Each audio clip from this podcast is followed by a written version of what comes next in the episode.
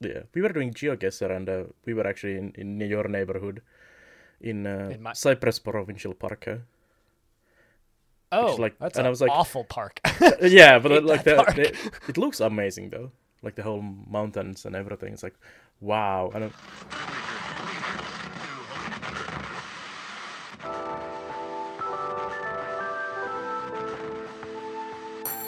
But you know, it isn't a big city. Uh, the Halcyon Frequency podcast. This is kind of a, a special episode. We're uh, doing a little themed episode where the, the three of us, myself, Blind, who's hosting, uh, 2D Kiri, and Bellinair, are going to be talking about how we got into streaming. So, kind of before um, I, I, I jump into the topics of this episode, I just want to, to say hello to everybody. So, Kiri, how are you doing today?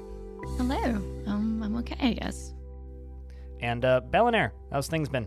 What's up? It's been a while since we've had you on. I'm doing good as well. I'm I'm, I'm being annoyed by our current postal strike because I I managed Oh. to buy something really nice for really cheap, uh, and now it's uh, stuck in the mail for who knows how Oh, long. that's annoying. Do you have like a tracking number where it's close enough that you could? It's not even pick it up? posted yet uh, because uh, they don't pick up the packages. Oh. So it's still at the seller. Oh no. yeah. That, huh. That's really bad for like every online business in existence. Yeah. that gets sorted quickly. Yeah, it's been uh, almost a week now. So, and they uh, failed uh, to uh, settle the strike today, so it's gonna be at least till Wednesday. At least it's a quick strike then. Yeah. Well, like, po- po- the postal strike is basically just supporting the um, like the transportation strike union, whatever they're, who's like a moving cargo. They are on strike, and the postal service are supporting it. we we had a public transit strike a, a couple of years ago, and it was just like, oh yay, all of the buses are running at fifty percent Oh yeah. Th- those are also supporting. Great. So, and and uh, it's uh, the ski holidays uh, in part of Finland currently, in the southern Finland. So a lot of people are worried that they're not going to get to their uh, holiday destinations because of the trains Oh. and buses and everything might not be actually going. That sucks. That's gotta be stressful. Well, I mean, hopefully, um, ho- ho- hopefully they get what they want quickly, and they get their pay quickly, and they get their vacation days quickly, so that everybody else can go back to normal. Yeah. and I get my It's generally chaos night. I hope that those end. Um, But, but, like but I how said, are you blind? We How just am said you're here, but, but how are you? Yeah. Jeez, I don't know. I'm hosting. Um, I'm drinking coffee. I made brownies last night They look I saw a picture. Mm, while doing leg day. so like I, Did I, you I bake the I- brownies with your legs? no, I, I did all of the, the, the baking stuff for the brownies. I put them in the oven and then I worked out until the okay. brownies, which was like a 40 minute workout. So my legs are sore. Although I did kind of Well dawdle in the middle and listen to a podcast and other things, but yeah, it was, they they were pretty good. I I ate two of them, and so now I have like five brownies left. The the problem is like no four, four brownies left. The the problem is like um doing the math to figure out how much I need to give myself in injections before I eat Mhm. brownies because it, it came it came the whole thing came out to uh, 369 carbohydrates. So it's like 60 ish carbs per brownie, which isn't so crazy. It's like better than your average sugar cookie, but but still. It was actually a, a recipe I got off of my Discord from one of the people on my Discord server. Made brownies and posted pictures of them. Like, pl- I, I, I'm like jokingly, I was like, I want that recipe, and then they posted a picture of the recipe, like of the like cookbook. They're like, this cookbook's older than me, and I was like, excellent. I mean, that's just makes sure That's how you know it's a good cookbook. recipe. Yeah, yeah, cook. Put it cook. the, the, the, the, the description of it, like the, the way it was written, was also really funny. It was like, um, like it talks about mixing everything together, and then says, put it into the oven for around forty minutes ish, and like, eh, just make sure that you take a look at it after about thirty eight, because you don't want it to cook all the way through. You want them soft in the middle, and it's just like written like somebody just kind of like wor- like spoke it out loud at somebody who then wrote it down. It was very funny. Mm. We actually had a good discussion about uh, diabetes on my Discord earlier, uh, the Yep. other day, and uh, a lot of the people on my stream tend to be older, like 40, 50, for some reason. Uh, so it's uh, something that Common many topic. of them are, are uh, yeah, basically. And uh, then uh, someone was saying that um, uh, one of the Discord members calls uh, this other guy who is a little older, like 50 something, uh, uh, always calls him the sugar daddy. And then someone is saying that we need to be careful, or he, he's going to start calling everyone uh, sugar daddies. And then uh, I, I replied to that that uh, I think we just established that we none of us can have sugar. High blood sugar daddy. Yeah. But um, yeah, I, I don't know. I've been okay. I've been a, I've been a bit in the uh, mental dumpster this past week for some reason. I ask my brain anything. I don't know why. Um, It's always But, this uh, time of know. the year uh, for me as well. It's like I don't know if it's dark and an grey and thing. I think miserable like, outside. I'm three like, weeks. Yeah. It doesn't really matter what time of year it is. It's like I get like two weeks of okay brain and then one week of bad brain. Mm. It just works like that. I'm just so waiting for a winter to be over and have some uh, sunlight and greener stuff outside Yeah, true. again. When was the last time the sun came up? Ah, I don't know. I'm not up when the sun is up. Uh, that's the problem. Oh, true. So that makes it even more difficult. Yeah. it's probably up for like two hours or something, right? No, it's it's a little more. It's like six hours or something. I think uh, currently. Can quickly check. Uh. It's very easy to sleep through. It is, and it, it's like in because it's in the middle of the day when it's upper. So you go to school or work, you go inside a big building, you don't see the sun in the morning, and then you go when you finish job or school or whatever, and you go home, the sun is already down. So even normal people don't really see the sun. Uh, Yeah. Wow. Yeah, it's- and then it's also when nine it is hours up, currently. it's it's like i middle of the December December here. We're like, 'cause i i in the middle of December here, like the sun comes up at like 10 a.m. ish, and it goes down at like 3:30. hmm um, which isn't too bad, but like we we only have about two weeks of that, and then it like goes back to normal. But like during, it's hard to explain for people who live further south than this because when the sun does that, it doesn't actually go that high up. Like No, it doesn't really feel like the sun actually, even if the No, sun is just out, it doesn't feel like the sun came out. It's like hello, I'm gone. Yeah, just kind of up down. Yeah. So currently the sun goes up at 8 and goes down at 5 p.m.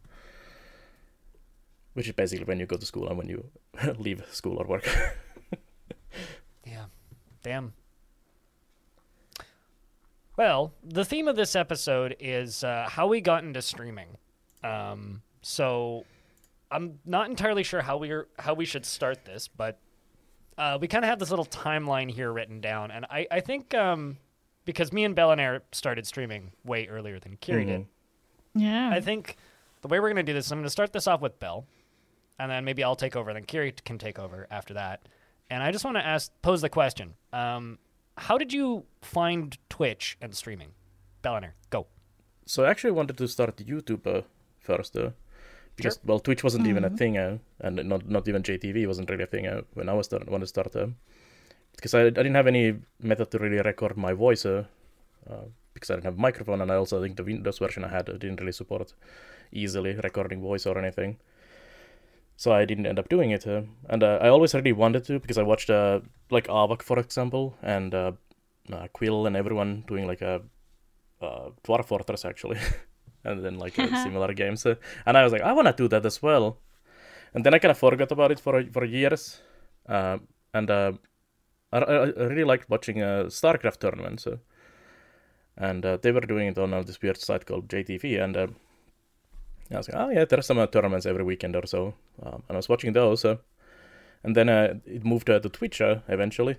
And then one night there wasn't that, a tournament at all going on. So I was like, what else is on this site? Uh, there's like weird people and oh, they're playing retro games.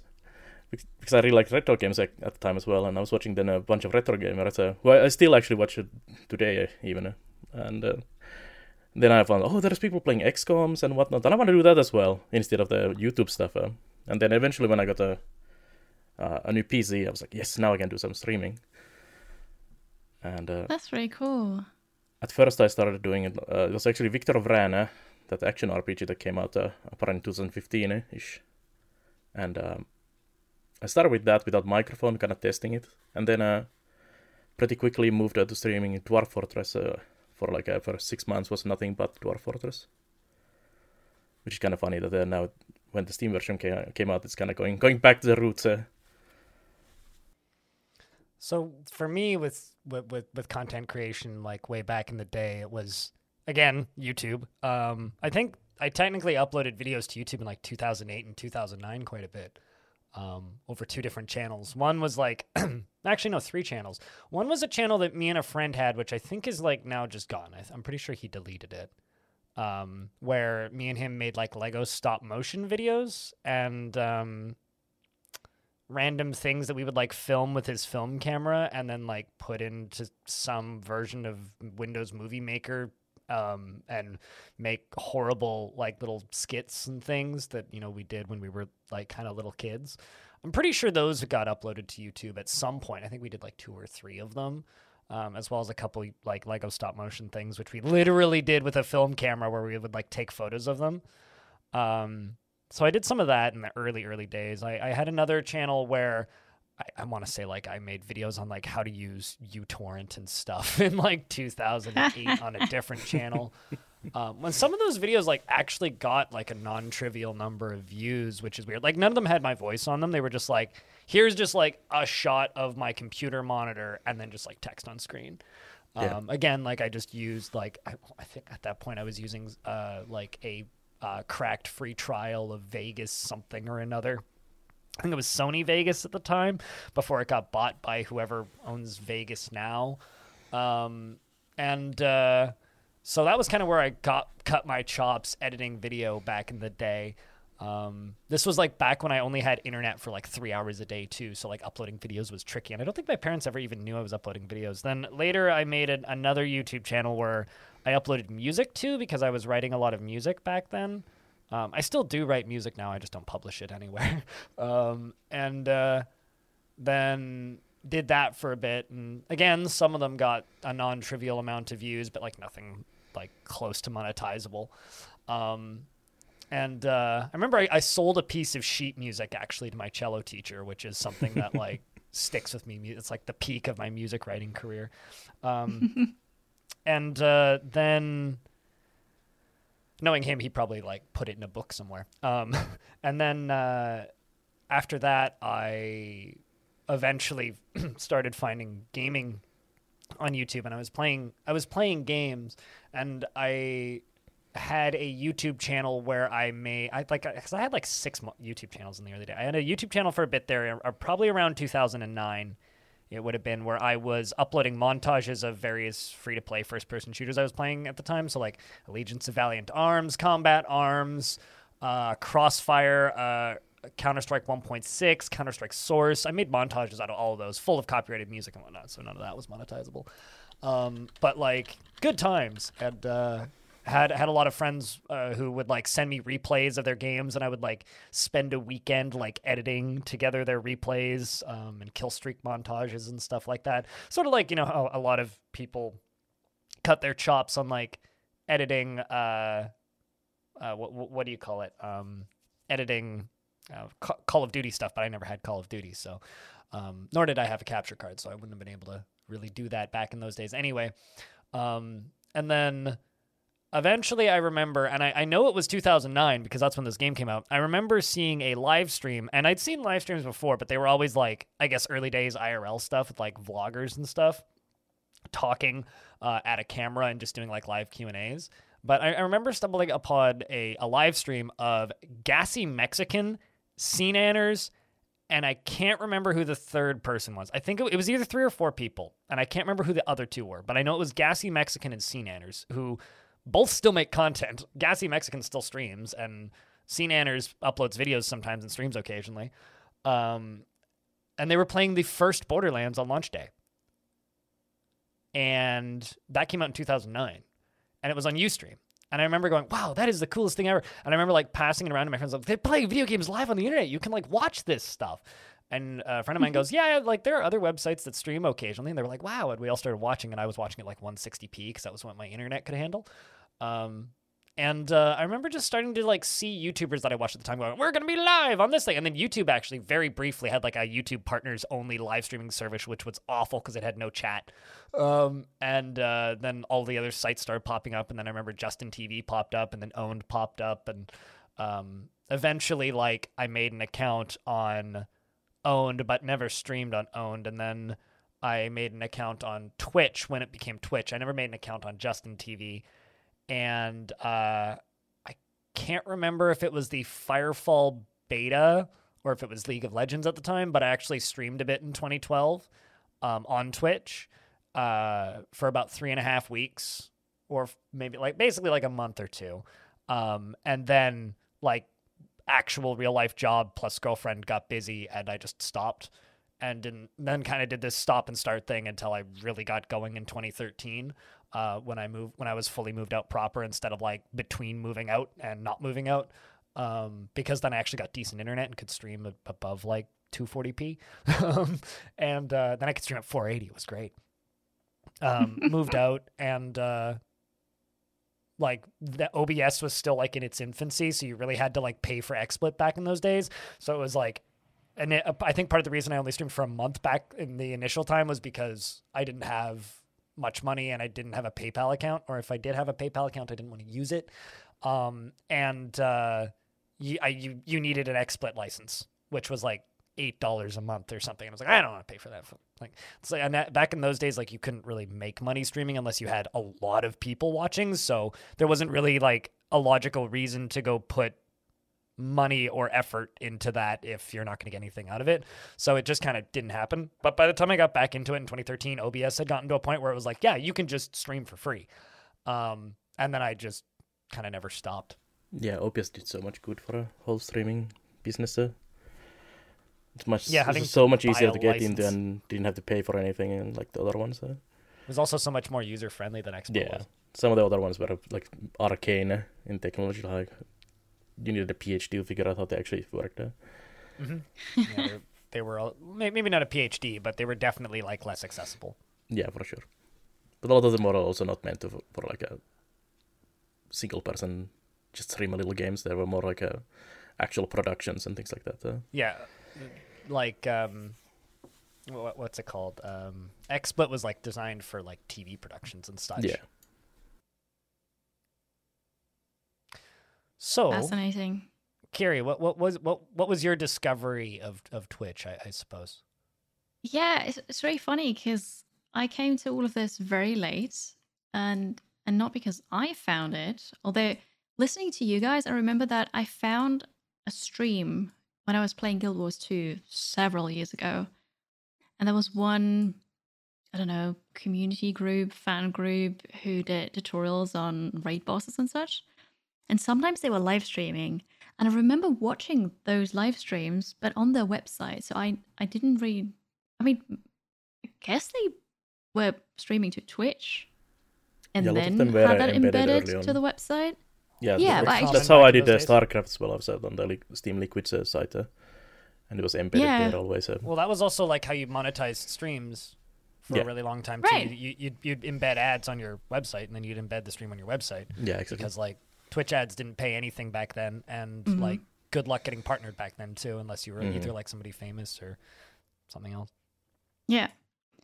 So it it must have been Twitch now that I think about it, but I didn't really notice it as, you know, this is Twitch, this is a platform, people can do that there. That was probably my first time really encountering a live stream. Um, and I joined all of this very late. It was 2018. I was about to finish my studies, my master's in English, and I was looking for something to do afterwards, just a hobby, I don't know, something fun. So I was thinking of maybe I'll do YouTube because I knew YouTube or maybe I'll write a blog or something. And then Mystery, my husband, actually mentioned, "Hey, what about what about live streaming? What about Twitch?" And I had no clue what that was. I mean, live streaming, yes, but Twitch, no, never heard of. So I I took a look and I really liked it. It was like I I made an account in March. No, I think it was February 2018, and then I started streaming in March. And yeah, never stopped really. So I, I guess kind of now now the next question is um and I, I- kind of like this roundtable style where like Bell goes I say something and then Kiri says Mhm. something. Mhm. Um, Bellinair, at what point did like was was it a hobby for you initially or did you always kind of start off going this is something I want to do as a business? I mean, I've always won like video games. I wanted to do something on that. Uh, uh, but I never really figured out what uh, it would be. Uh, but for for streaming, when I started, it was obviously just uh, this is some this looks fun. I want to do that. Also, one reason I started streaming was that uh, I played a lot of games, but I had a, a habit of never really finishing them. And I was like, uh, okay, if I play this on stream with people, I probably will actually kick myself to finish the games, and I actually did. I, I finished a lot of games, much more than I did outside of streaming. So it actually did work. uh, But uh, it definitely wasn't like I'm gonna make money with this uh, initially. Um, but I think it was like uh, I started around like 2015, maybe like super early 2015, when the Victor Vran got early access, uh, and uh, then City Skylines uh, released uh, that year as well, I think. And I, I got to play that uh, very early, thanks to um, David Martinez giving me an early access copy. Just being a very small streamer, like 10, 15 viewers maybe, he gave me a like super early copy of the City skyline. So, and I streamed that. Uh, yeah, it's March 10th, uh, 2015 when it, it released. Uh, Yeah, I uh, remem- I and I got remember it like That like a like a month before or something like that, like very early. And uh, I had like hundreds and hundreds of viewers, like a thousand uh, plus at some point. Uh, and I was like, okay, that's a lot of viewers. This might actually turn into something, which obviously is a lot more than I these these days have. So it's gone down a little. But that was like kind of the, like, hmm, maybe I can do that uh, for like a living. Uh, was that point, and then uh, carried on from there, and then RimWorld uh, got into early access. Uh, sorry, Kickstarter in 2016, I think, and that was the other like a like a high point. 24 it, it launched onto Steam in 2016, but it, the Kickstarter was in 2014. Yeah, something like that. Yeah. uh. And so then it th- those on- were like the two two big year. ones uh, where I, I was like, okay, the RimWorld is uh, bringing viewers, and then this Skylines was like super uh, big bumper, and I was like, okay, this this might actually be something I can do for a living. For me, it was like I I remember when I when I got back into streaming after I'd moved out, it was actually because a uh, dude that I know named Z Blurry Z, who actually I, I don't know if this video still exists, but for a long time had a video that had over a million. He, he actually has several videos that have over a million views, but one of the first ones that he had was a video called "Let's Play Counter Strike." Um, which is hysterical because he didn't know that it had over a million views until it got recommended to him because it was on an old YouTube account that he hadn't looked at in ages and it was never monetized, which is super funny. and then his own video, he, he just like sent me this DM. He's like, dude, my own video got recommended to me. And it has a million views. What the hell happened? Um, but like it, it had like copyrighted music in it or something, so like he wouldn't have been able to monetize it anyway. And later on, he actually he had like a, a brief stint in like music YouTube by by making Launchpad covers and had another video that got a million views. But anyway, um, he uh was basically just like challenged me to do a 30 day stream challenge. He's just like, "Y- you're fun and entertaining to talk to because he would like show up at the McDonald's that I worked at late at night and like hang out with me for like four hours while I cleaned the lobby.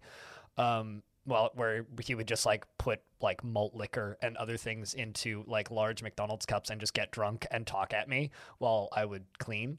Um, and he's just like, you know, you're, you're entertaining and you're funny. You, you should stream um, again. And I'm just like, I don't know, man. And he, he'd just be like, yeah, like you, you could do it for a living. I'm like, I don't think so. uh, because like, you know, at this point, if you weren't partnered, you had a two minute delay on Twitch back in 2013. And uh, so eh, like talking to chat was difficult. Lots of people wouldn't watch unpartnered channels because of the chat delay. And uh, basically, the only real view draws for Twitch at that point was either have like a big presence on social media somewhere, a big YouTube channel, get extremely lucky, or be very good at a video game. And I didn't have any of those things. I wasn't like, you know, diamond in League of Legends or anything, or really high elo, I guess, at that point. I wasn't like a, a master class uh, StarCraft player, and like I didn't have a big side hustle or anything. So I finally was just like, you know what, screw it. Let, let, let's let's try it. And I think this was like around the time LethalFrag's, like two was it two or three years? Streaming challenge was coming close to an end. I can't I can't remember how long he actually did, but it was like, all right, I'll do thirty days. Um, I made it to the thirty days, and my and the idea was that Blurry would do it too. So he would do thirty days, and I would do thirty days. I made it to the thirty days, and he made it to like eighteen, I think.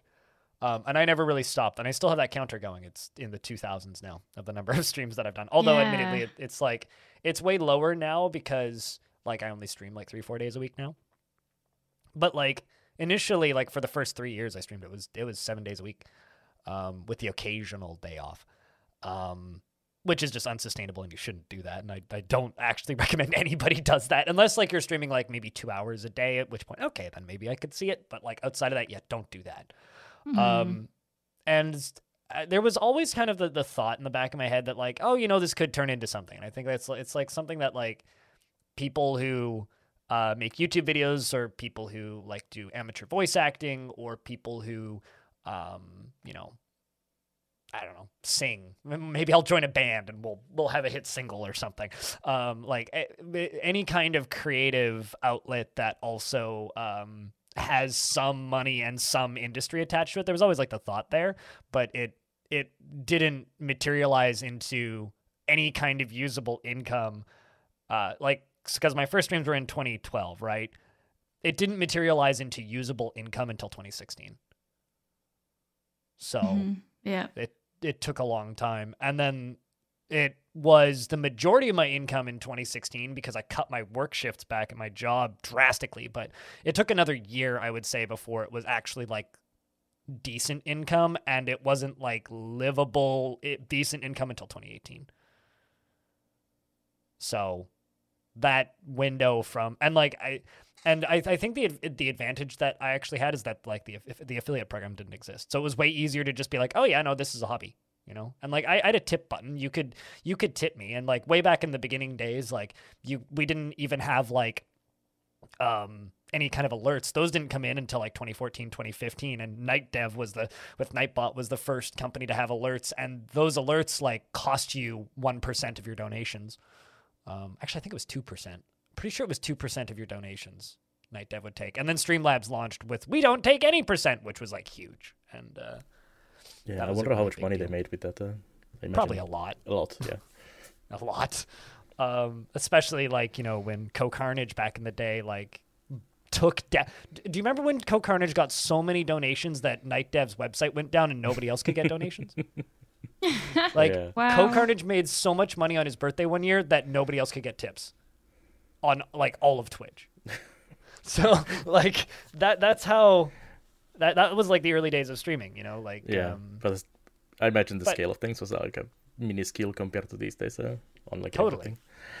but like we we uh take so many things for granted on Twitch now that were either new and weird at the time or you know we're, we're just like being born so like like way back in those days it was way easier to just stream as a hobby and like not even think about money and I, I Mm, think that, that was also much more the mindset as well. The people were just doing it for funsies instead of like this is going to be something to make money.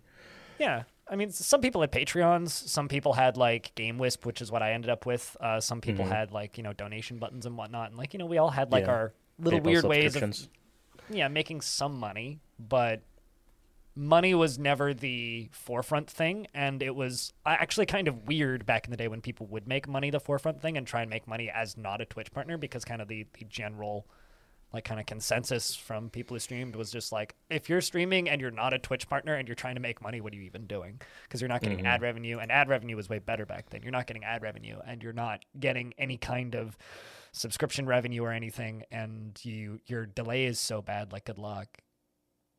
But on the business side of things, Kiri, uh, at what point did it like did it ever start off as a hobby, or was it always kind of like a Yeah, "Let's it make was. doing this? No, it was, it was a hobby. I just wanted something to chill because I I studied a lot and and long and just I I wanted a break. So I enjoyed gaming and then I started streaming. It was a hobby and it was really fun. But then a couple months later, um, I had a bit of income and then you have to um, register yourself as self-employed in Austria and the taxes get a bit crazy and stuff. So I, I had to do that anyways. And I thought, you know what, this is actually really cool. What what if this turns into a job?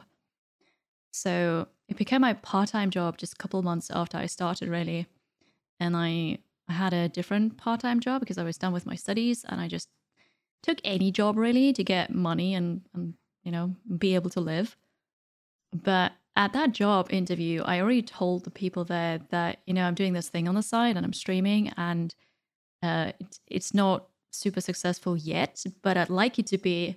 So I'm not going to stay here at this uh, um, at this company forever. And, and that's really, really funny because they they were okay with that.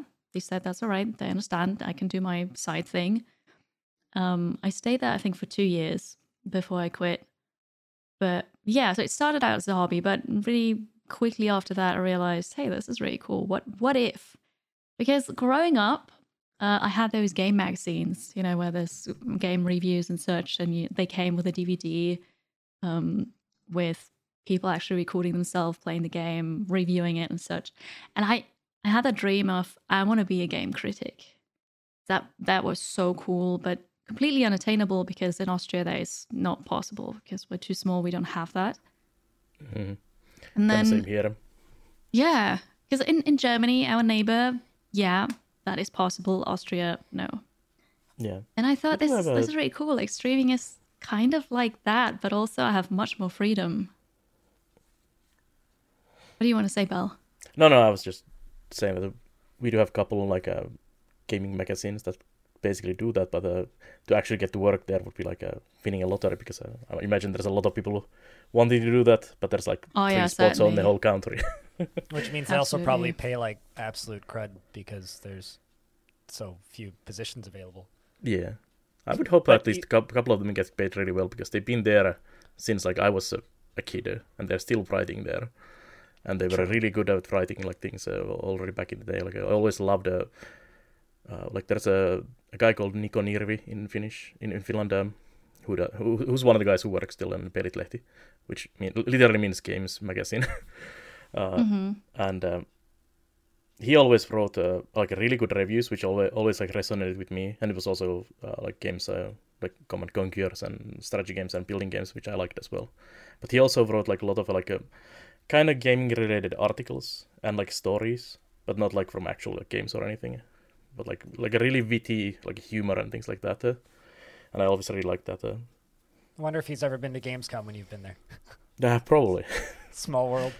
yeah, Um, uh, I've- that's actually kind of funny because uh, there's not like big conventions of, of anything like that in Finland, uh, and uh, I, I joked with um, the um, uh, one of the Finnish developers, anyways, uh, that uh, we always have to go to like Germany or somewhere else to meet each other. Why, why are we ever not meeting like in Finland? It's that's the way it is though, because there's THQ Nordic, the publisher, Mhm. and their office is in Vienna. I'm in Yeah. Vienna, but we we actually met up for the first time in Amsterdam at TwitchCon last year, which is so funny because they they did invite me to come to the office, but then you know with COVID and the pandemic, they they said you know may, maybe a bit later, right? And then later Yeah. never happened, and then we actually met in Amsterdam. Yeah, That's funny. Funny how that works.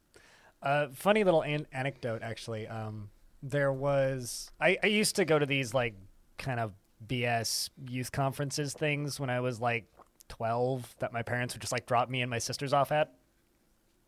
And they would like make us do kind of almost homework, but not really. And things like, oh, what do you want to do when you graduate high school? Like, what university do you want to go to? What kind of post secondary education do you want to? And mine was always, I don't want to go to university. I want to get a job. And then they'd be like, oh, what career path do you want to go to? Do you want to go into welding? Do you want to like fly planes? Do you want to work in a on a farm? Do you want to work in construction? I want to make video games or play video games was what I said back then. Um, And then they'd always like basically like put me in the corner and say that's not a job.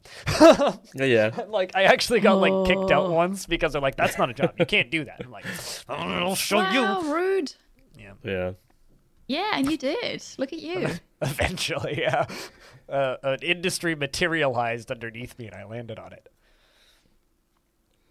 But um, I guess I guess kind of moving forward, um, like me me and Bellinair kind of went on a a, weird a weird saga at one point because for me, like my kind of curve with streaming was I I started off with like a lot of old PC games, like cause and like a um, a few indie games at the time, but uh, the stuff that actually got me going was Roller Coaster Tycoon and OpenTTD, but mostly Roller Coaster Tycoon and also old Sim Sim City games.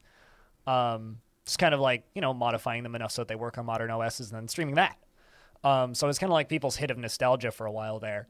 Um, Roller Coaster Tycoon was the one that really did well though, and um, which kind of led perfectly into uh, Frontier and Planet Coaster. Um, and also, I guess, Roller Coaster Tycoon World, but we don't talk about that, which set my graphics card on fire. Um, but um, uh, it, it led, kind of led perfectly slowly into um, Planet Coaster. And uh, that was kind of my first big break, you could say, because um, they put out the betas for Planet Coaster, and I bought like the $90 version of that game or whatever and got into the betas and streamed those. And those did pretty well for me. And like, not not nearly as well as like Bellinair did with City Skylines, like you were talking about, but like, it, I, I was getting like 60, 80, 90 viewers um, on, on those beta days. Streaming that, especially like as somebody that like, oh, the people who are obsessed with theme parks know because I stream the other theme park games. um, So they they they kind of I kind of had like a built-in audience for that already, and then Frontier took notice of that and they put me on front page a bunch actually. So I was like this 20, 30 viewer streamer, um, and affiliates weren't even out yet at this point. Uh, but they put me on front page as the game launched and before the game launched. And then uh, it was about basically every six months, and it was locked front slot first front page, like multiple thousands of concurrent viewers. Um, and this was back when front page was still a pretty big deal. And whenever I would get one of those, it would be like two, three hundred followers, and those were always quite major, especially for somebody who wasn't even partnered or affiliated at that point um, you know, like Amazon had bought Twitch, so there wasn't as many issues with delay and whatnot, and like we had transcoding and all of the things that you need to like function as a channel. Um, but I got I got a bunch of early opportunities during that, and that built up enough of an audience that I was able to, you know, get to the point where I was making like six, seven hundred bucks a month off of donations and uh, like the little subscription service GameWisp that I was using, and I was able to go to TwitchCon. And when I went to TwitchCon, the first TwitchCon I went to, which was in 2016 there was uh, 15,000 tickets sold. Um, to give you an idea, they, they sell closer to 100,000 now for TwitchCon. So it was very Yeah, small. Wow. It was very small. This was pre-affiliate, um, and uh, this was in San Diego at the San Diego Convention Center. And uh, I just had a community badge, but I, I made up some some business cards. Um, I can't actually remember. I I, I think uh, yeah, I'm trying to remember which artist did my my business cards back then. I guess it was Grant, it would have been Grant, who uh, I haven't spoke with in ages, but um, who went by Galad Warder. Uh, and they did my business cards, and uh, I walked up to all of these different Twitch partners and just like handed them business cards. And then Frontier actually had a booth at TwitchCon um, where they were showing off Planet Coaster, and I showed up there, and um, they let me like hang around their booth and almost run their booth a couple of times while they went on lunch break, because I knew how the game worked and I was just walking other streamers through the game. Um, and a bunch of those streamers were like the big Kerbal Space Program guys because they're like, oh, we like games where you build things. Um, and so that, that got me in with the circles of people like uh, Eric Johnson Space Academy, which is EJSA, on uh, on Twitch, uh, K Space Academy, who is um, da, uh, Das Valdez, um, and uh, a, a, bunch of other like for the time, very large streamers um, who are now, I guess, admittedly around the same size that we are these days. Um, and uh, they rated me a lot um, after that TwitchCon. And it, like, I don't think I would have a streaming career if it wasn't for that. Um, basically, I got back from TwitchCon and, like, immediately just started getting raids. And I continued to stream Planet Coaster and like those theme park games. I guess maybe for from through 2016 into mid 2017, and but by mid 2017, I'd basically moved on to RimWorld uh, with a little bit of the theme park stuff kind of around the edges, and eventually just like transitioned entirely into RimWorld. And I very heavily owe my success to going to 2016's TwitchCon. But by 2017, TwitchCon had bal- Twitch had ballooned so much that TwitchCon never really gave me the same amount of benefit. TwitchCon 2016 was the one that really like, oh, I have a career now. And TwitchCon 2016 was actually a, a, a very funny year too because I'd, I'd met Cringer, who is mutual friends with me, Bellinair, and I think you know him too, Kiri. Yeah, Um, yeah, I do. I'd met Cringer at that point, and he was also a very small streamer at the time. Like he was like streaming to 20 people, um, and uh, he really, really, really wanted to go to TwitchCon, but was still working his job at the time. So I, I went to the, ho- the to the desk front desk in the hotel that I was staying in, and I printed out a picture of him. Um, and just started walking up to other streamers that he knew that I didn't, and was just like, "Hey, you know this guy?" And he goes, "Yeah, here, take a photo with him." And I kept tweeting photos of Cringer at Cringer. at TwitchCon. With like streamers that he knew that he watched. Um, It's so funny. which was also like admittedly a great icebreaker so i could also hand them my business cards. Um, so i got to I, got, I met a bunch of other like bigger names doing that at that twitchcon just like handing people my like my business card while take getting them to take photos with cringer which was very funny. Um, very good memories for, for, for that particular twitchcon. Also shout outs to um, community member Diagman who uh, paid for the hotel for that twitchcon um, and went to twitchcon with me that year so I I owe that dude like lunch at some point. That's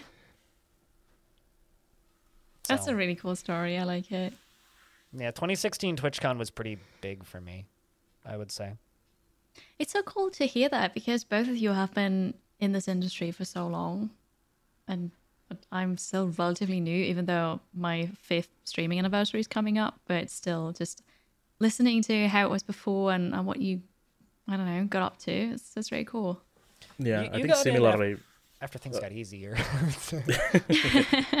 Yeah, I think similarly to me, like not, not the Twitch cons, but the Gamescoms uh, were a, like a big bump for me as well. I got to meet a lot of uh, other streamers and got to meet, uh, especially like uh, people in the industry, who I became uh, with friends as well. And then uh, seeing them on all the conventions, and they're like, "Hey, our new game is coming out," and telling me about it and everything. Even though I'm still not the biggest streamer or anything, but they still uh, always remember to poke me as well because I, I was uh, there very early on and they didn't even know what streamers were when I was in the first Gamescom. They're like, "What? What is a streamer? It's kind of like YouTube but live." Ah, okay. A, are you like a like a freelance reporter or? Okay. Oh yes, yes, I'm, I'm freelance. It's Definitely Okay. freelance. it, yeah, it, it was like it was like it get really hard to like explain. Like nobody knew what you did. I mean, so, some of them like who are like like the actual developers and thing, things like that. But any of the like PR people or anything like, yeah, we don't know what a streamer is at all. I was like, That yeah, has I'm I'm, changed a I'm. I'm freelance. It was just easiest to say that you're a freelance. Like, they, they, Mm-hmm. they kind of understand that. So, so okay, it was uh, it was very interesting going there. And then- when I then when I have to just Go on. just just real quick, when I have to describe to somebody who doesn't know what Twitch is and streaming is, I also always say it's like YouTube but live because everybody knows YouTube, but Yeah. Twitch is still. I mean, in the industry, people know now, right? But Yeah, now I don't know. like- Outside of it, like I, I just went to the doctor's last week for a general checkup, and then we got into talking, and then I said, "Yeah, I'm a streamer." It's like, "What's what's what's streaming?" So, YouTube but live, and then people understand. It's really funny. When people ask me what I do, I just say that I work in digital marketing focused on uh, influencers and content creators. I don't state that I'm the influencer or content creator because then I don't get funny look. And people know what influencers are now, so Yeah. Yes, yes, they do. Well, I don't know. Maybe here they would still be like, "What is an influencer?" someone who influences you into buying stuff. Yeah, Finland is uh, always a uh, kind of behind on those kind of things. We get them like five, ten years later, and people are like, ah, that's a thing. When when it's like died died out already elsewhere. Like oh, so you guys are going to get way into NFTs in like yeah, probably three probably. years. Yeah, likely, very likely. and it's always like a Sweden gets it first, and then Finland does it a couple years later. Better late than never. Yeah, except with NFTs, then pro- probably better never. Um, like uh, so, so, something that else, else is that's that's kind of worth noting is um, Twitch teams. I think like when when it comes to like my history streaming, it's hard to describe it without talking about teams. hmm Um, Twi- I can't I can't even remember when Twitch added teams, and and they've done a very good job trying to hide them from existence. But um, throughout the years, uh, there was always like groups of streamers that would like band together, and they would like either form a company or they would like there was mul- several attempts with like uh, different stream streaming groups trying to form companies or um, esports teams trying to uh, put together kind of things to make them seem more organized, um, or just like different groups of streamers getting together to like run events and stuff.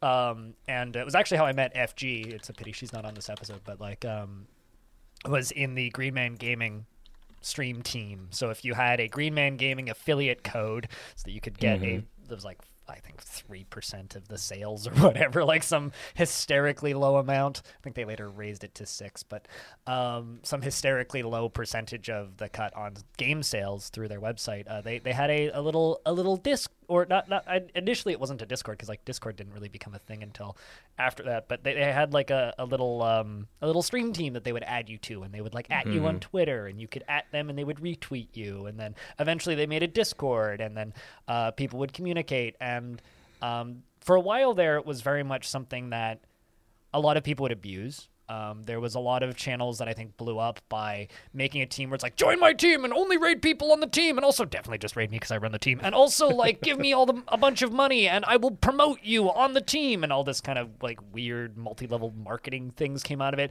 a lot of that stuff. Scheme. Yeah, a lot of that pyramid scheming stuff like kind of got outlawed on Twitch, and a lot of those teams got banned.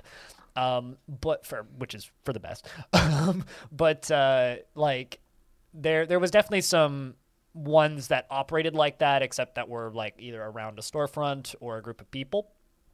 Um, and like I said, I, I, met FG through the Green Man Gaming one, which I think still exists actually. Yeah. Um, al- although I haven't, I left it a long time ago. Um, yeah. But uh, me and Bellinair actually got involved with one which I encountered through streaming Elite Dangerous. I started streaming Elite Dangerous around the time I was like burning out of Planet Coaster uh, which is Frontier's other big game um, before Planet Zoo, I, I suppose. Um, and uh, it was uh, a, a, group called the Sovereignty. Um, and like I'm gonna kind of glance glean over details because like there there's nothing like super drama heavy here, but Sovereignty's whole idea was like the the leadership of sovereignty was like we're going to bring in anybody who has any sort of production value on your stream. If you have even like a remotely decent amount of production value we're going to bring you into the into this team. And this was back when like hosts and raids were still really big. And uh, they basically just like requested that everybody auto host the team which was easy to do. And uh, when you're going to raid somebody raid somebody within the team right? So there was that. They also had a discord um, and it was about 80 people when i joined and it worked pretty well for a while there. There was some pretty big names in that thing too. People like uh, Kitboga were was in Sovereignty for a while, um, who many people will probably recognize when they hear the name of. Um, but uh, the the it was it was an interesting thing. It's actually how I got some of the biggest raids I ever got in my entire streaming career. One from Kitboga. Um, it was like fifteen thousand people or something. Um, Impressive yeah, and then I just like rated somebody else from the. It was funny because like it was like I had like five, six thousand concurrents for that stream, and then I rated somebody else, and they had like three thousand concurrents, and then they rated somebody else, and then they had like two thousand, and you could like see it going down, and like the raid like got passed around for like four or five days within the team. It was kind of neat actually to see that happen. Yeah, that's when the hosts and raids actually work properly. Mm-hmm. Yeah, um, and uh, so like it, there definitely was some benefit to having it. Um, and, uh, and just having a group of like-minded people to talk to is always a yeah. huge benefit. Uh, so that was uh, really nice about it. It, it was really it was because like they, their their Discord was like for for all of it for all of that group's faults. I mean, their Discord was super well organized, and it was really easy to just go in there and just like find a like group of like ten people that you play the same games and, and bang you click and then you just you, you've got a bunch of friends. Um, but uh, towards I, I was it twenty no it was it was it was twenty nineteen um, I, I think that the the whole thing just like crashed and burned um, because the, the, the founder of it uh, went and got a job at Paradox, and um, due to conflict of interest issues, he was just like, I'm I'm sorry, I'm closing the team. Um, but like the whole business side of the team's idea was that it was he he was taking all of our stats as a group uh, through SullyGnome and was trying to pitch it to sponsors for the whole team. Um, and actually made it into an LLC. Like in his defense, he was keeping it all on the up and up and doing it legit. Um, but uh, it just never materialized into anything. Um, and uh, then he got got a job and just dropped the whole thing kind of overnight. And uh, that was like largely the impetus for me and reaching out to FG and being like, I'm tired of like getting screwed around by these big teams. Do you want to like do something small that'll actually get stuff done? Um, well, that's kind of where Halcyon came from. But uh, I don't know yeah, if Bellinair wants to fill any details in there. But yeah, but basically, when you guys then at uh, FGNU talked to me after that, uh, when you guys decided that uh, it might be time to make a new team, I had already been uh, in a p- previous team before the sovereignty as well. I was in the the romantics, uh, which was a like a small team like ours, uh, which was actually really nice. Uh, and it, but he had the same problem that the main guy basically dipped out of streaming, and then uh, the whole thing fell apart. So I also wanted like a new team uh, that was like a small group, uh, and I was like, when when you guys uh, pitched uh, like Halcyon to me, and it's like, yes, let's do it. and like that that kind of timeline there i guess kind of overlaps from like where Kiri started so. Then like so s- in 2017 Bellinair, you got partnered in 2018 i got partnered.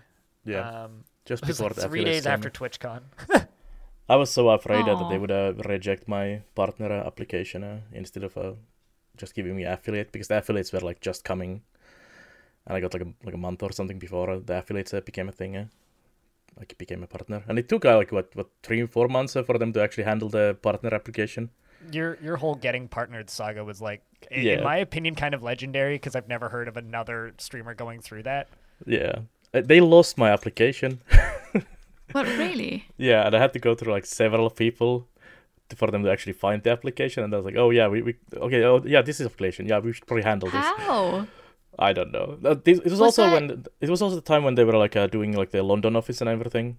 So they got uh, new people and Yeah, uh, they, they they made the twitch eu offices for the first time like, yeah, and right the the guy who same actually time. partnered me was, was the one of the Nordic partner managers, uh, and I was like one of the first ones uh, he partnered uh, and uh, like handled in general, Yeah. like the the um what's his name? I don't remember his name, but, but anyways, he's the MingLee emote face. Uh, uh, so he basically hand handled it, uh, and it's like gave it to uh, Rich, who's the uh, partner manager, and I was like, okay, here you handle this, and then it's like, okay, we- I guess we'll partner you from PT or something because it's taken so long.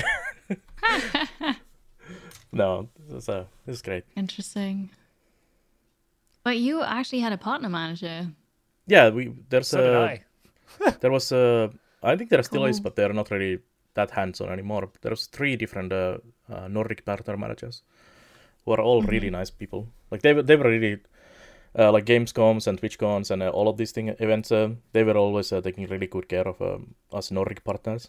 Which kind of shame because uh, there was never really that many Nordic partners in those events. Uh, I don't know why. Mhm. My, I guess a- that is why they could take care of you because there Yeah, weren't that yeah. many. It's like a, like a less than ten people. yeah. Like they my took us partner to manager is dinners a at, full-time like- VTuber now. Wow. nice. Yeah. they took us like a dinners on Gamescoms and so on and so. It was always very nice. Nice. It Nice. was Yeah, also like I- a easy to ask if if you had any issue. You could just ask them uh, because they didn't have that many people to handle. Yeah, I mean, when I rem- the first TwitchCon I went to, I remember them saying there's 3,000 Twitch partners. The second TwitchCon I went to, it was 15,000 Twitch partners. The third TwitchCon I went to, which would have been 2018, there was 30,000 Twitch partners, and now there's like what 70,000. Probably even A more now. lot. Yeah. So, like Yeah, two mi- wow. 2.5 million affiliates or something, which is actually like Mm. kind of low for affiliates, but it's uh, big numbers that, but still also like kind of tiny in the grand scheme of things when you look at like I don't know forklift drivers or some other like more normal industry. Yeah. Uh, getting like affiliate is like nothing if you even stream uh, randomly as a hobby. Anyone can really do that. It, it takes a little bit f- if you're starting from nothing to get the 50 followers, but getting the Mhm. average of three concurrent viewers is yeah, it's nothing. yeah. Yeah. That that was always easy for me because when I started streaming, like actually streaming, I already was like part of a couple different communities on uh, Twitch. Uh, like one of them being the Romantics. Uh, so like immediately, I already had like 50 followers before I even started streaming. So I immediately had uh, like a handful of people and people also who hosted and rated me. So it was uh, kind of easy to get going. Yeah. That's cool. For me, it was hard as hell to get going. I didn't average above five viewers for like three years. Yeah, you hear about these people who have streamed like months and maybe years to like zero viewers. Uh, Mhm. But I, I never Yeah. really had that. Uh, I, I immediately had people. What I would do is I would I would text my friend Bryce and be like, "Dude, hang out in my chat and talk at me." Yeah, I mean that, that's how you should do it really. Like I, I did that ask too. your friend yeah. to be there. 'Cause since I so was you have new to Twitch, someone. I didn't. Yeah, I was new to Twitch, so I didn't have people from other communities. So I started from 0 Mm-hmm. Yeah. and then I I just asked my friend to hang out and also check if everything was okay, like audio, I, I, you know, the, I need the a tech techie side of person. things. exactly, and then to just Am I you know muted? every now and then, right? Every now and then, just say something so it's not as dead. Yeah. Yeah. Like on, on top of that, like the Twitch communities, I was also part of a big uh, uh, World of Warcraft guilds uh, for years, uh, and then uh, I ran the MADA, so I was the head admin there for uh, 16 years in total. So I, I knew people from there as well. So they also still some people pop up uh, from uh, from the MADA. It's like, hi, are you are you that guy? Yes, yes I am. That's cool. Yeah, I wouldn't. You know, it, it's it's kind of funny. It's like I, I I have this. I have a lot of unpopular opinions about streaming now, and I think it's just because of the era that I came from. But like, Back in my day. kind it's it is kind of old man yells at cloud kind of Yeah. thing. but like, one of them is just a if you haven't streamed to nobody, you're never going to be good at streaming mm-hmm. because you take for granted people that are watching. Mm-hmm. And I've I've noticed this more and more and more and more and more, especially from people who like start off with let's just say an average of 15 20 viewers. Your ability to like one of the especially like when I blew up recently like in December when I suddenly had like 1100 concurrent people watching the thing that people kept saying is wow you're good at responding to chat. And it's because that's how I've always streamed you know like I I know people who have been around longer than I have who stream number 4 had a 1000 people watching and have never gone below that. And you look at how they interact with chat and it's completely different than the way somebody like me or Bell or somebody who streams to very small audiences interacts with chat. Yeah, how I already always approached that was that uh, if I don't have anyone anyone to talk to or react to something in chat, uh, I will talk about uh, some random thing uh, or uh, just uh, what I'm doing in the game. So that is always like I'm I'm talking always about something. Yeah. And and part of the reason I, I have this opinion is actually Total Biscuit. Um, because there was something that Total Biscuit said, which is if you can't run a sh- and he he says this 'cause- he said this because he came from radio right? Like that was what he did initially like in the mid 2000s was he ran college radio. It's like if you can't be entertaining with no like feedback or input from an outside source you're bad at being entertaining. Hmm. Because mm-hmm. when, when you're streaming to nobody you have no feedback. You have no outside source of things to feed off of. And now it's like chat is your inside source. That's the thing that you feed off of to be entertaining which is helpful. But if you can also be entertaining without that you will be it's it's like a different skill set right? Like mm-hmm. communicating with chat is one skill set. Communicating without chat is a second skill set. And then communicating at chat but not directly addressing chat is a third skill set. And i think that Yeah, in while, order to be while playing in this industry you need all well. three. Yeah. Uh, like Yeah. that's always like oh streaming so it's just play a game and you talk to people but uh, it, it is definitely a skill set uh, No. you- that you have to acquire at some point uh. Yeah.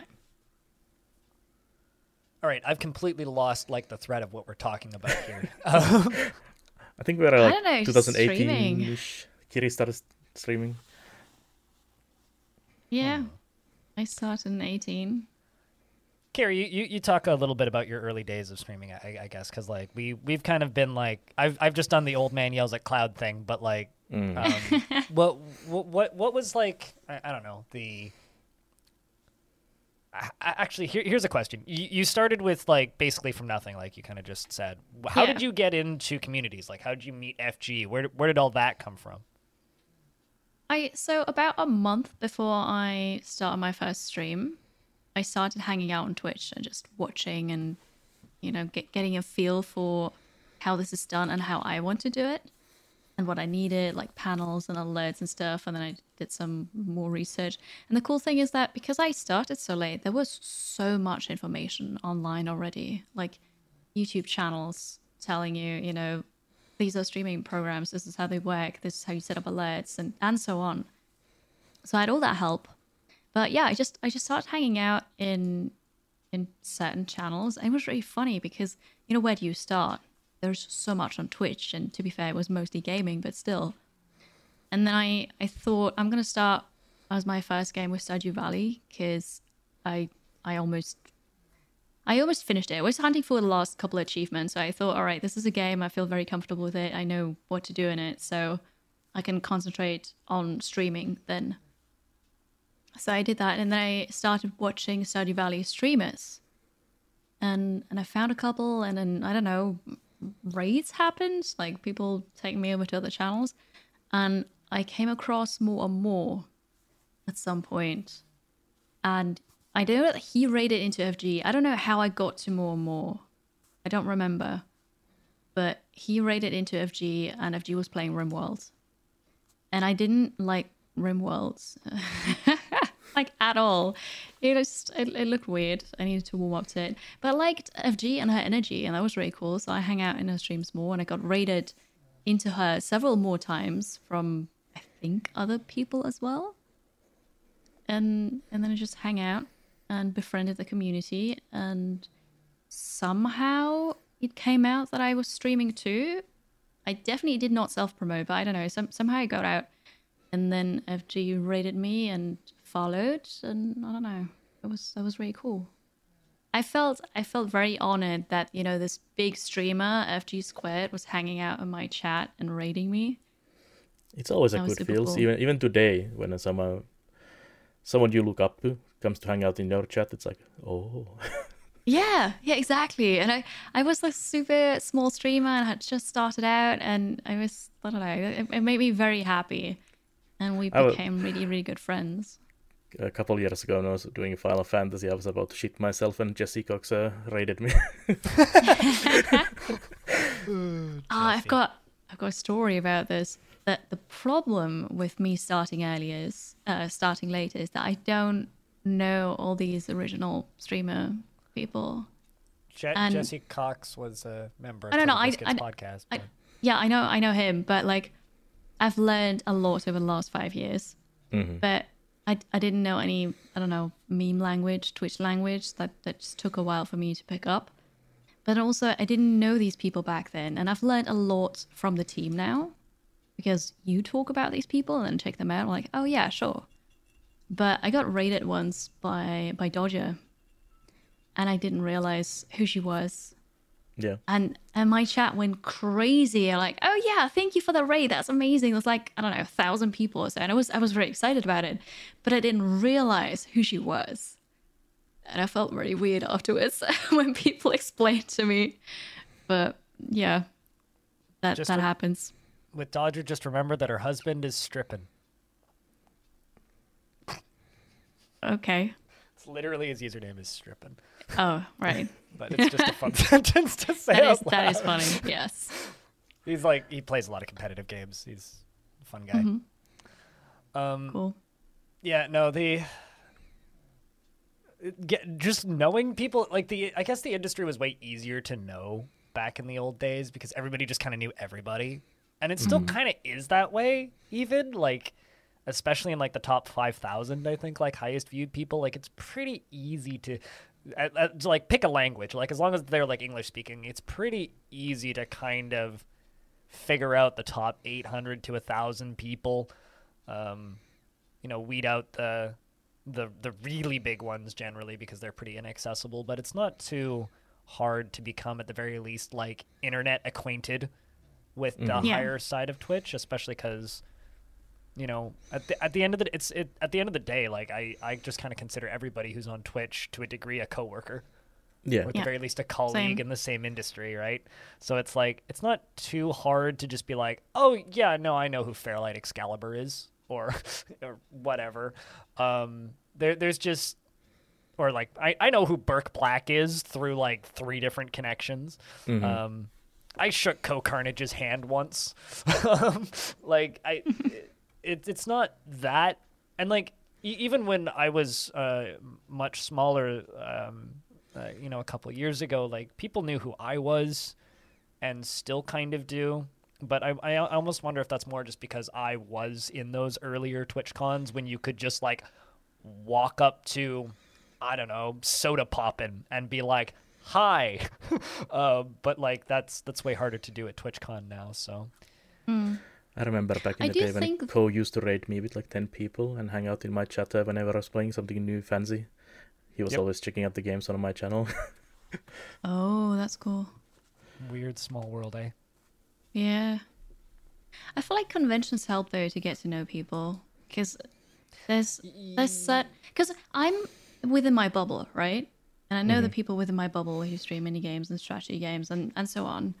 But outside the bubble, it's a bit more difficult to get to know other people. And I find that at conventions it's so much easier because then you just you are at a networking event and you just talk to people and and then you realize, oh yeah, I I heard your username before, and then you I- get into talking. tend to agree, but I also tend to disagree. And I think it kind of depends on how many people you have watching. Um, if you're in like the level that you're at or where I'm at now, it's quite easy to just like go to one of those events because you get invited. Um, But there, I definitely went through like a.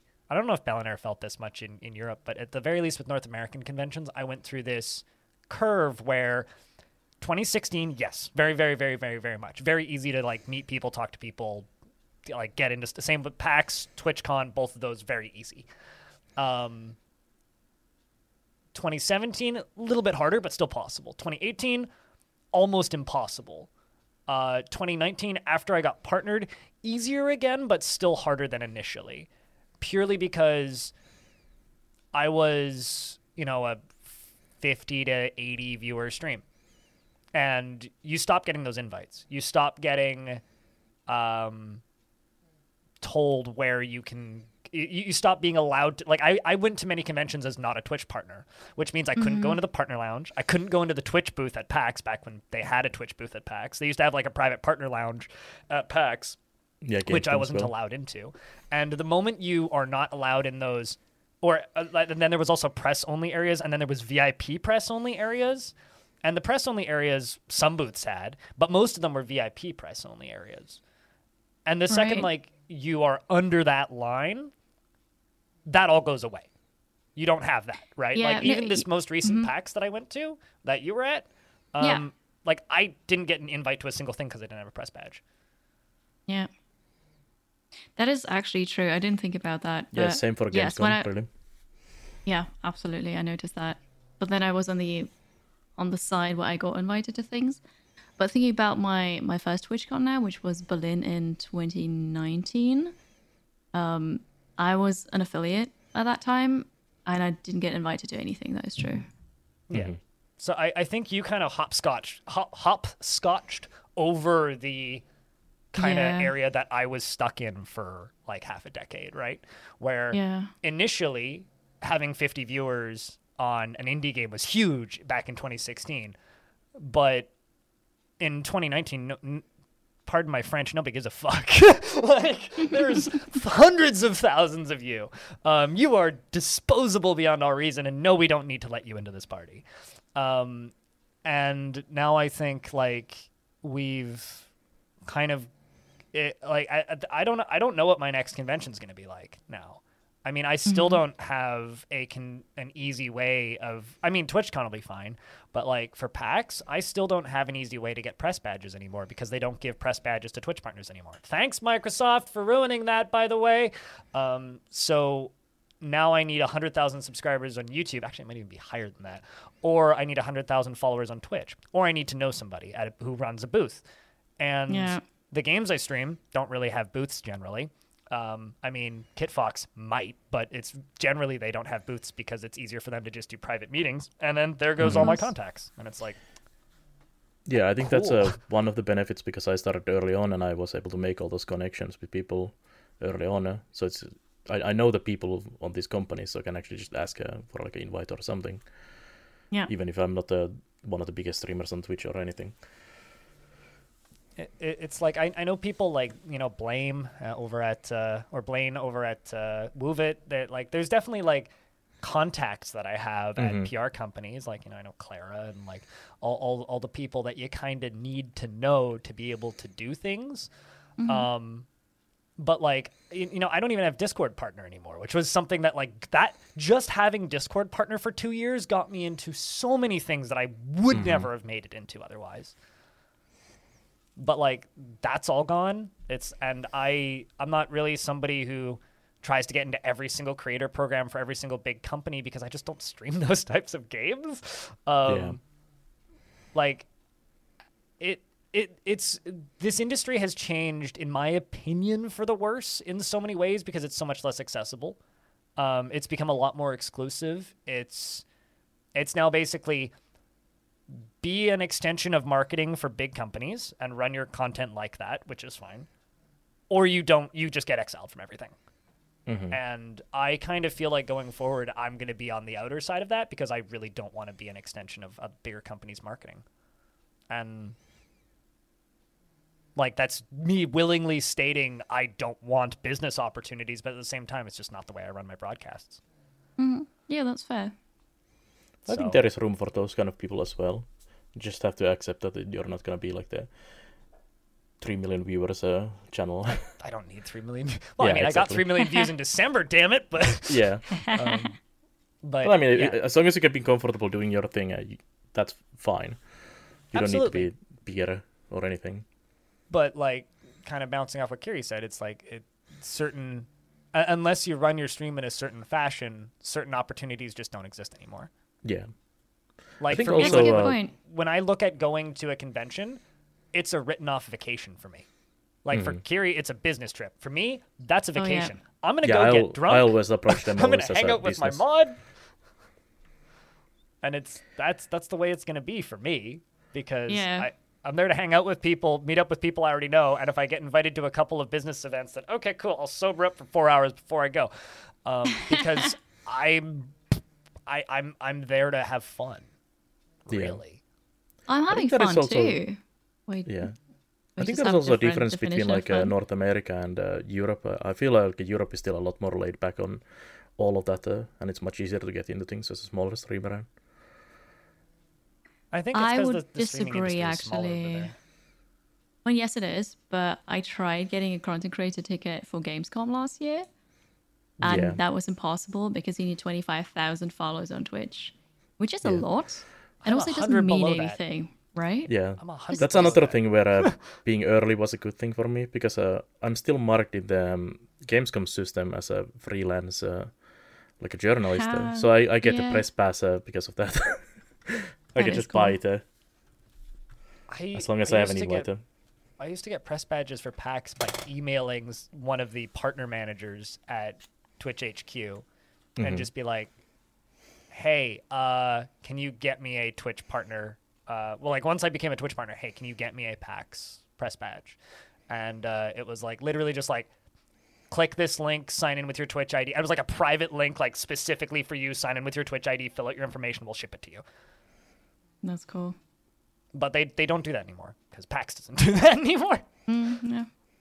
So, yeah, I don't know. I, I, I think that this industry is going in a weird direction now, but you know, I still, as weird as this job can be at times, I'm not giving it up for anything. It Yeah. might transform into something else uh, a little bit, uh, but I don't think we're going anywhere. What do you mean? Like, h- h- transform in what way? I don't know. You might have to approach content differently. Like, I, I don't know how, to be honest. is, is this because the uh, crypto sh- shill Web Well- three guy just became the CEO of YouTube? I'm gonna quit YouTube uh, if that happens for sure. Like uh, that, that's where I draw limit. but no, I, I'm sure he's- there's gonna be like big changes eventually. Selling shorts. Oof. I, I mean, maybe not shorts, but I, I could see like better uh, locking system for content that you can monetize it. Uh, could be a thing. the there there was a YouTube or a, a, tweet that I saw go viral about that. Uh, quote tweeting one of his old his old tweets about how oh wh- like what if you could buy a YouTube video? It's like what if I upload a video full of content ideable copyrighted content, sell it on their blockchain before anybody notices, and then somebody buys it, and then the, all of YouTube gets taken down by a DMCA request. I'm just sitting there going Oof. like, you know what? Theoretically, with the way DMCA works right now. Yeah, but you have already like uh, through Patreon, like Patreon only uh, videos and all kinds of that, that Oh, kind yeah. of thing. So, so you could uh, see them becoming like more streamlined to having like actual like subscription locked uh, service uh, for a video. So, oh, like like Nebula. mm. Did, did, you like ever, uh, you you're, get we're gonna definitely Nebula? like see someone try that uh, several times on different uh, platforms uh, and fail until one of them uh, works out uh, somewhat. Uh. Yeah, I don't know. I, I, I- I don't think this industry is going anywhere as far as like the content creation slash influencer industry. I think it's going to be around for a while until Chat, Chat GPT takes all of our jobs. But um, I, I, I do kind of think that like we don't need to be too worried about AI taking our jobs because I think that like AI VTubers are a very specific audience, and I don't think that will it will ever. Yeah, like VTubers in general audience. is like a total whole section. Uh. Yeah. Well, I mean, I, I could do a whole podcast on why I think that VTubers have actually been around for a decade and they're it's just branding. But hmm like, I mean, it's kind of like with a lot, a lot of things. It's like a the same thing that's been around for ages, but it's kind of like packaged uh, differently. it's just accessible now, and you don't. Yeah. Well, I guess you, you still Yeah. have to. You just you just now need to spend thousands of doll- dollars on a model instead of a subscription service for a piece of software. Yeah. Or if you talk about games like uh, Vampire Survivors, it's like this whole new genre of games. No, it's a score attack game. It's been around uh, like decades. Yep. No, lit- literally, it's an it's an automatic uh, survival shooter. An ass is what it is. Cool. So how do we wrap this podcast up? I'm trying to figure this out.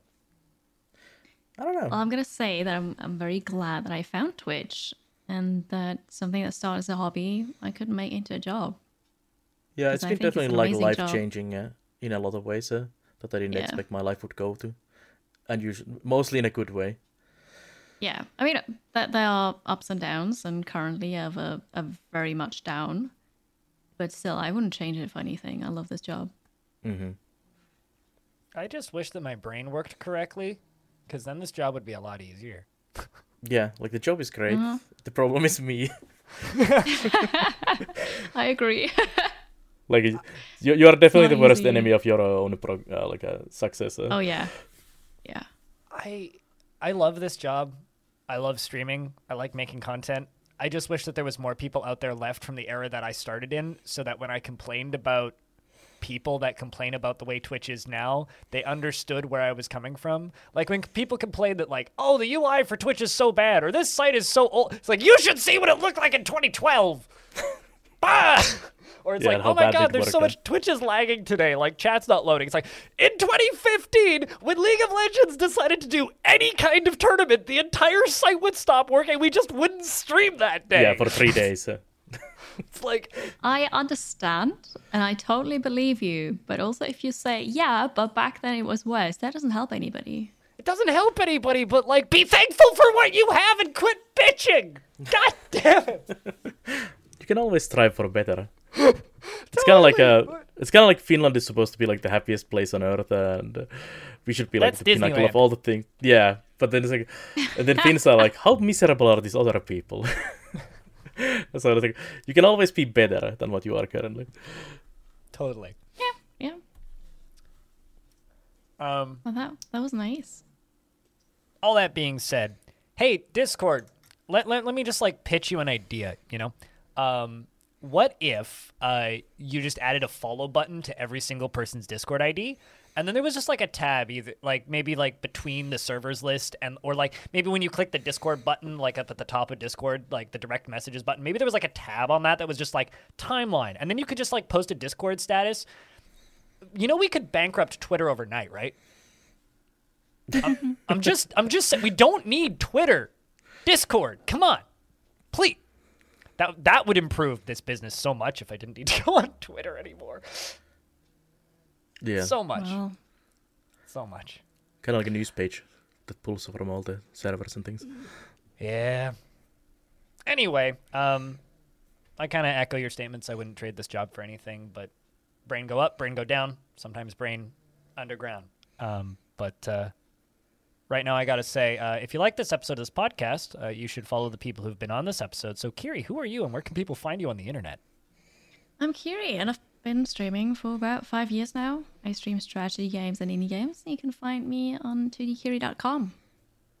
Bellinair, who's still more relevant than Kotaku. Uh, where can people find you on the internet? Oh, you can find like uh, like every Finn, you can always find us everywhere. We are the cockroaches of the internet. Uh, you kick a rock uh, on the internet, you find a Finn under there. So you find me also there. Uh, just Bellinair or Bellinair TV, literally any site uh, is me. Uh, and yeah. And and uh, for me, you can find me at uh, just B L I N D I R L, basically anywhere. Um, and for this podcast, if you want to find episodes of this podcast, you can find it at halcyonfrequency.com. And if you want to uh, like listen to our whole backlog, that's really cool. And uh, if you happen to have like a very light spot in your heart where you really want to help out a poor, starving internet person, log into iTunes. I know it's horrific, and uh, go to the uh, podcasting section and leave us a review over there. It's very difficult to get reviews for podcasts on iTunes, and it's literally the only thing that actually promotes podcasts. That being said, if you would like to uh, support uh, this podcast on a pod- podcast platform of your choice, of course, leaving a review is helpful. We are currently the 250th most popular video games and leisure podcast in Poland, so shoutouts to everybody listening to this in Poland. Oh, Um, thank and you. and uh, uh, aside from that, uh, new episodes go up every Sunday. So uh, till next week, don't touch that dial. This is Halcyon Frequency signing off.